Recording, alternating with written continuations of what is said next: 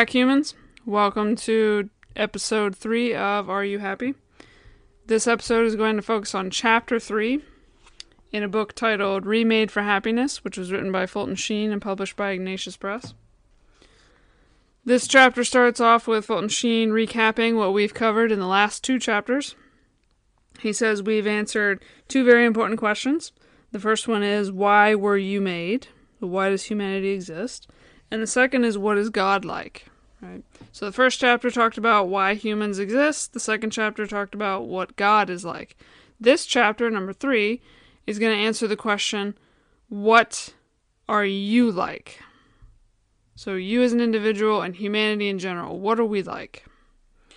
He says if we really look inside ourselves, we find that we are a bundle of contradictions.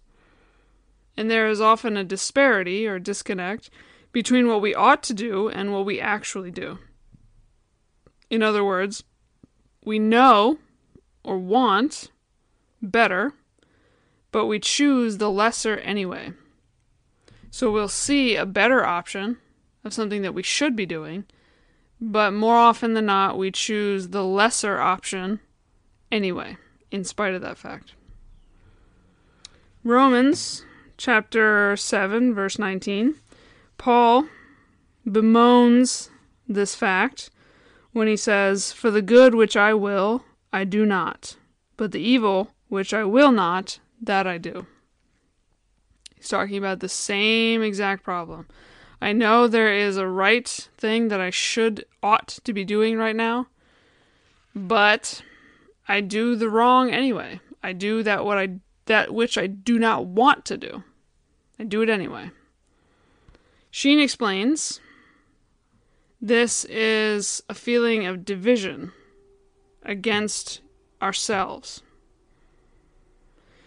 Because we often choose to do what we like rather than what is good for us, and we feel worse because of it.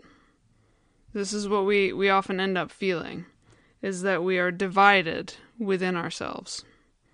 We choose the thing that we like or that is convenient instead of what we know is good for us. And then when we choose that convenient thing, we feel worse because of it. And he then says, somehow within you there is a kink, there is a twist, there is a bend.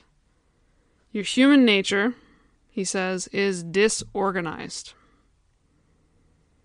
He also says your soul is like a battlefield in a civil war between your mind and your body. So your mind says one thing, right? And your body says another, and they're warring against each other. They very infrequently agree with each other.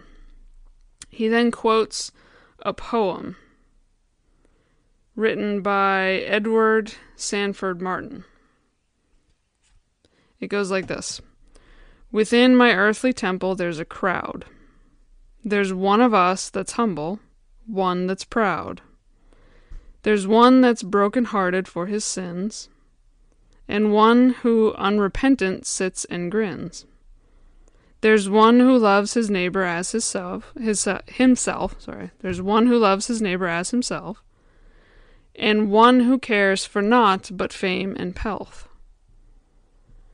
From much corroding care I should be free, if once I could determine which is me. So the point of that poem is talking about that war that's going on between us. Half of me is proud, the other half is humble. Half of me is broken hearted for the sins I commit, the other half doesn't care. Unrepentant sits and grins.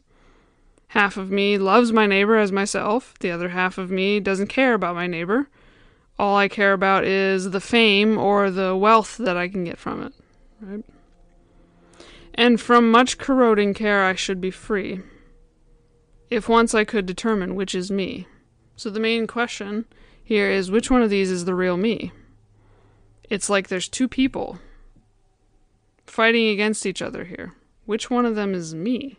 Which one of them is the real me? Sheen goes on to explain this as there are four explanations right? Four explanations that you will often see for this problem. The first one is a psychological explanation. You'll often hear this one to explain why why are there two why is it like there's two people inside you? Why are they fighting against each other? How can you figure out which one of them is the the, the real you? The first explanation is the psychological explanation, and it attributes this inner tension to something unique to you as an individual. For example, it could be your erotic impulses. This is Sheen saying, giving this example. Could be your erotic impulses. Perhaps you were scared by a mouse in a dark closet during a thunderstorm while reading a book on sex. Why you would be sitting in a closet uh, during a thunderstorm reading a book on sex, I don't know. But the point is, it's it sounds ridiculous because it's supposed to be.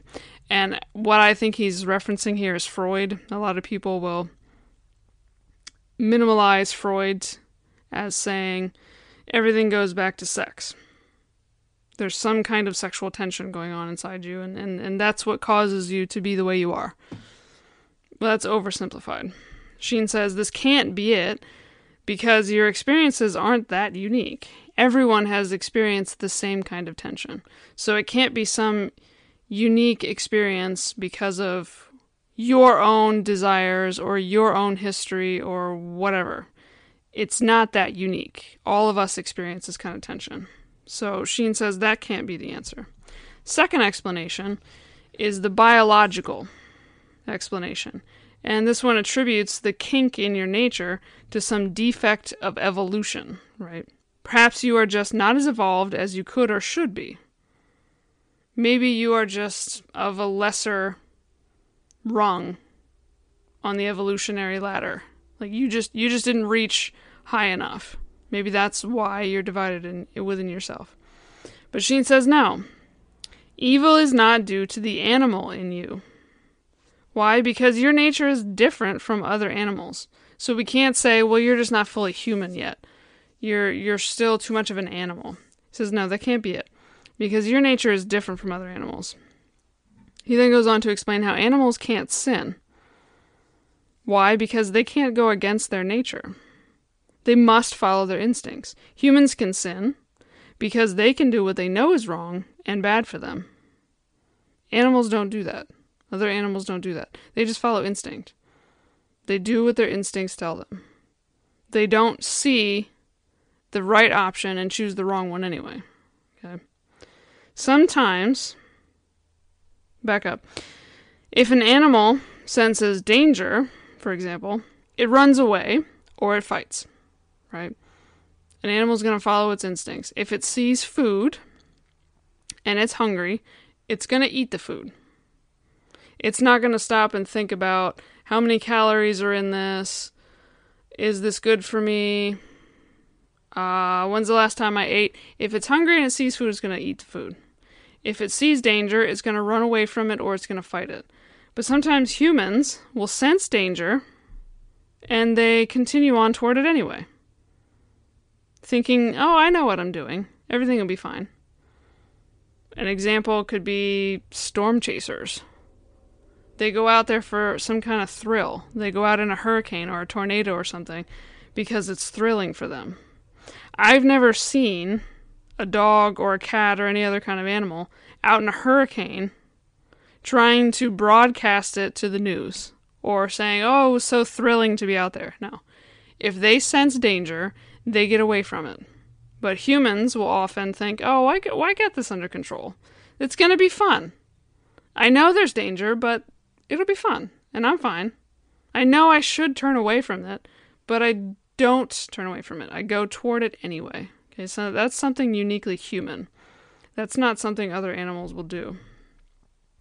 Sheen then discusses how even though man does evil things against his nature, he never ceases to be human and have dignity. So even though we can sin, we can do things against our very nature, we can do things that we know are bad for us, that doesn't mean that we stop having dignity. It never takes away our dignity simply because we're sinners. That's an important thing to remember. All right, then, quotes, uh, Sheen says, the divine image with which he was stamped is never destroyed, it is merely defaced. The divine image with which he was stamped is never destroyed, it is merely defaced. So he's talking about humanity doing what they know is wrong. Right? We were made in God's image, remember? And that divine image is never taken away from us simply because we're sinners. On the other hand, it is defaced. Right. It's marred. It's covered over, but it's never completely taken away. And he continues to say, We did not evolve from the beast, we devolved to the beast. We did not rise from the animal, we fell to the animal. That is why, unless the soul is saved, nothing is saved. And this is the tragedy. This is the very tragedy of sin. The fact that we are meant for better. Right? We are meant to be the highest reasoning creature. But we're often not. So we have fallen from that high status. Okay. We devolved to the beast. We fell back to the animal nature. That's what he's saying. And that's why, unless the soul is saved, then nothing is saved. That's why we are in need of salvation, because of this tragedy. Okay. Continuing on, the third false explanation for why why we do the wrong we know is wrong attributes the divide in us to a lack of education. So you do bad things because you're ignorant. You don't know any better. Sheen says, now, this is wrong because the educated are not all saints and the ignorant are not all devils, right? You can find people who are highly educated who are not perfect. They don't always choose the right thing. Conversely, you can find people who are not very highly educated who always strive to do the right thing, who are always concerned with other people, who are not malicious and vicious. Okay, so obviously, it's not due to a lack of education. We're going to take a quick break right here. You get a message from my sponsor. And when I come back, we'll finish up these false explanations and close up the chapter. I'll be right back. Alright, welcome back to the second half of this episode. Just finished up explaining the third false at uh, third false explanation that it's not due to a lack of education. There's important quote that Fulton Sheen gives here. He says, Never before in the history of the world was there so much education, and never before was there so little coming to the knowledge of truth. So he's talking about the modern age. He's talking about after 1900, right? No time in history has there ever been so much education, so many people able to get higher education. And at the same time, never before was there so little coming to the knowledge of truth. He continues on by saying, Much of modern education is merely a rationalization of evil. It makes clever devils instead of stupid devils. The world is not in a muddle because of stupidity of the intellect, but because of pers- per Versity of the will. We know enough. It is our choices that are wrong. So we have the knowledge, right? We have the education to know the difference between right and wrong. We choose the wrong still, anyway. So it's not a lack of education. Finally, the fourth false explanation says the issue is poverty. People are evil because they're poor. This is false again because not all rich people are virtuous and not all poor people are vicious. So, the same way with education. There are plenty of rich people who are very vicious, and there are plenty of poor people who do the best they can to be virtuous, to always do the right thing. So, obviously, it's not just if you're poor, automatically you're evil. Okay? Sheen says if poverty were the cause of evil, why is it that juvenile delinquency increases in periods of prosperity? And why does religion prosper in the vow of poverty? So, what he's talking about here is teenagers having lots of money, right? Lots of stuff that they don't really need. And they get into trouble more often when they have things that they don't need or they have too much money. But when a person takes a vow of poverty, they only increase in goodness, in virtue. If poverty were the cause of evil, then riches should be the source of virtue. If that is so, why are not the wealthy the paragons of virtue? So if we could solve evil by everybody just having riches, why is it then there are so many rich people who are not virtuous? So obviously this this is not the answer. It's not a lack of education, it's not poverty, it's not merely biological, and it's not merely psychological. Okay? So, what is the answer then? Sheen says Since evil is not a byproduct of some outside force, but something happening within the heart of humans, it must be that we are disobeying a law we should be following. Right? Something has happened in our human nature at its origin to make all of this behave this way. Right? It's not because of a lack of education, it's not because of a lack of riches, it's not merely biological, it's not merely psychological. It's a universal problem. Every human person experiences this. Therefore, something has to have happened to us at our origin to make us this way. Because no one's exempt from this problem and it's not caused by some outside force. Furthermore, evil is often a choice. Because of this, it can't be that God designed us this way. It can't be something just innate in us. It can't be something that God has given us. Because it's a choice, and yet at the same time, it's a universal experience. So there has to be something wrong in our nature that God did not create. And there must be a law that we should be obeying that we're not. Sheen then says either God created you the way you are now, or else you have fallen from the state in which God created you. The very fact that you can know you are doing the evil you shouldn't do is evidence that you have fallen from where you should be. So you have two options here he comes down to. Either it is that God made you that way, or you have made yourself that way. God intended you one way, you, through a series of choices, have made yourself less than that. And he continues on the very fact that you know you are doing an evil you shouldn't do is evidence enough that you have fallen from where you should be. God made us one way, we made ourselves, in virtue of our freedom, another way. So Sheen goes into this long discussion of how evil is a choice, and God has given you that choice. God has given you free will. You don't have to follow your nature. You don't have to follow your instincts. You can always choose to do the opposite. God has given you that free choice. Sheen also says, You are not an animal that failed to evolve into a human. You are a human that rebelled against the divine. Just because you have sinned does not mean that you fail to be human or that you have not fully evolved.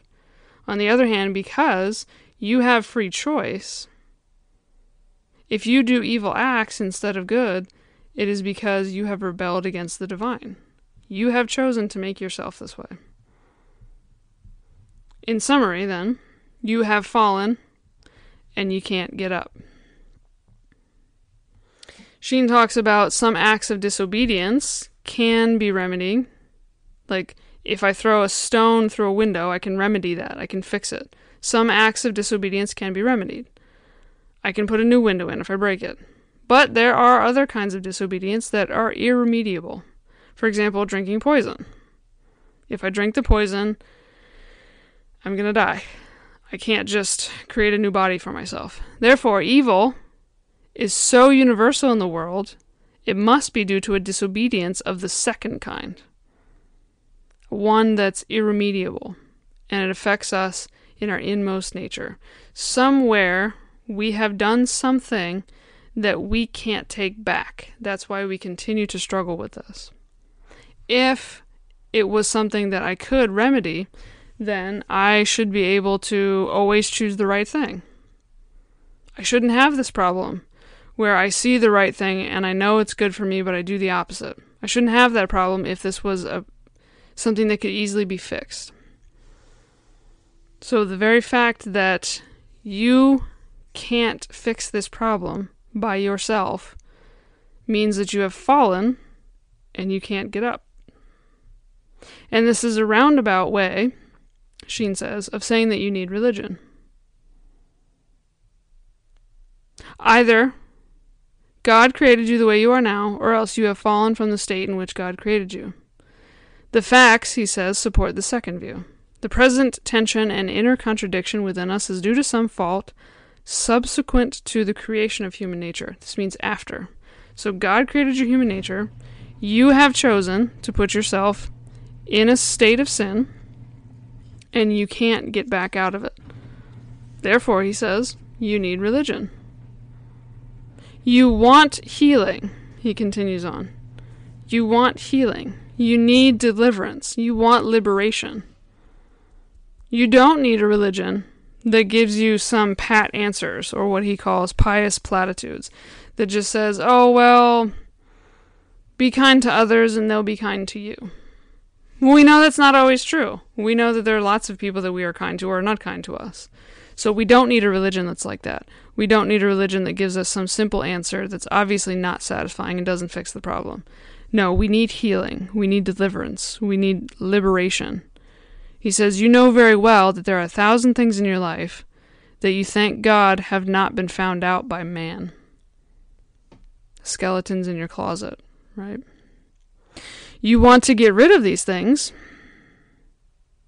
You do not want a religion to cheer you up on the roadway of life, regardless of which road you take. So he's like, You know you've done wrong things. You know that you don't want people to know about these things. You want to get rid of them. And you don't need a religion that's just going to cheer you up on the roadway of life, regardless of which road you take. Therefore, you need a religion that's based on truth and healing and deliverance, one that's going to pick you back up from where you have fallen and raise you back to where you are supposed to be. Okay. So, again, as Sheen says, this is just a roundabout way of saying that you need religion. You need God. Okay? You have fallen from where you should be, and you know you have. You know you choose the wrong thing. Even when you clearly know that it is the wrong thing.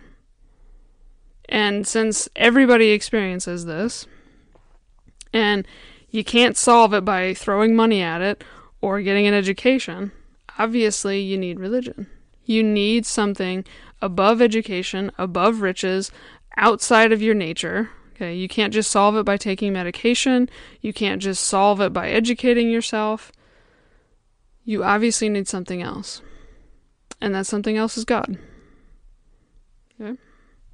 So that is the end of chapter 3. This book has a total of 14 chapters. And this is just the foundation, okay?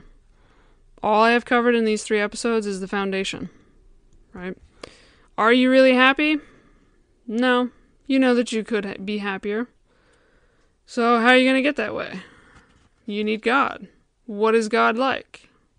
God's a father, right? He wants the best for you. But God's not a dictator, He's given you free choice right? You are a human being that belongs on a higher level than you presently are located at.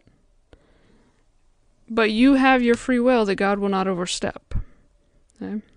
So the rest of this book is just expanding on that foundation. I'd highly encourage my listeners to get a copy of this book. I'm not going to go through every single chapter Quite frankly, I think I might get in trouble with copyright laws if I were to do that. But that's the basic thrust of this book, okay? We have dignity as human beings, but we, through our own choice, have fallen from where we should be. It doesn't mean we can't get back there, though. We can get back there, but only with God's help. The God who is Father, the God who loves us, the God who is deeply concerned with what happens in our lives and wants nothing but the best for us. I thank you very much for listening to this series, and I hope that you have a very, very blessed day.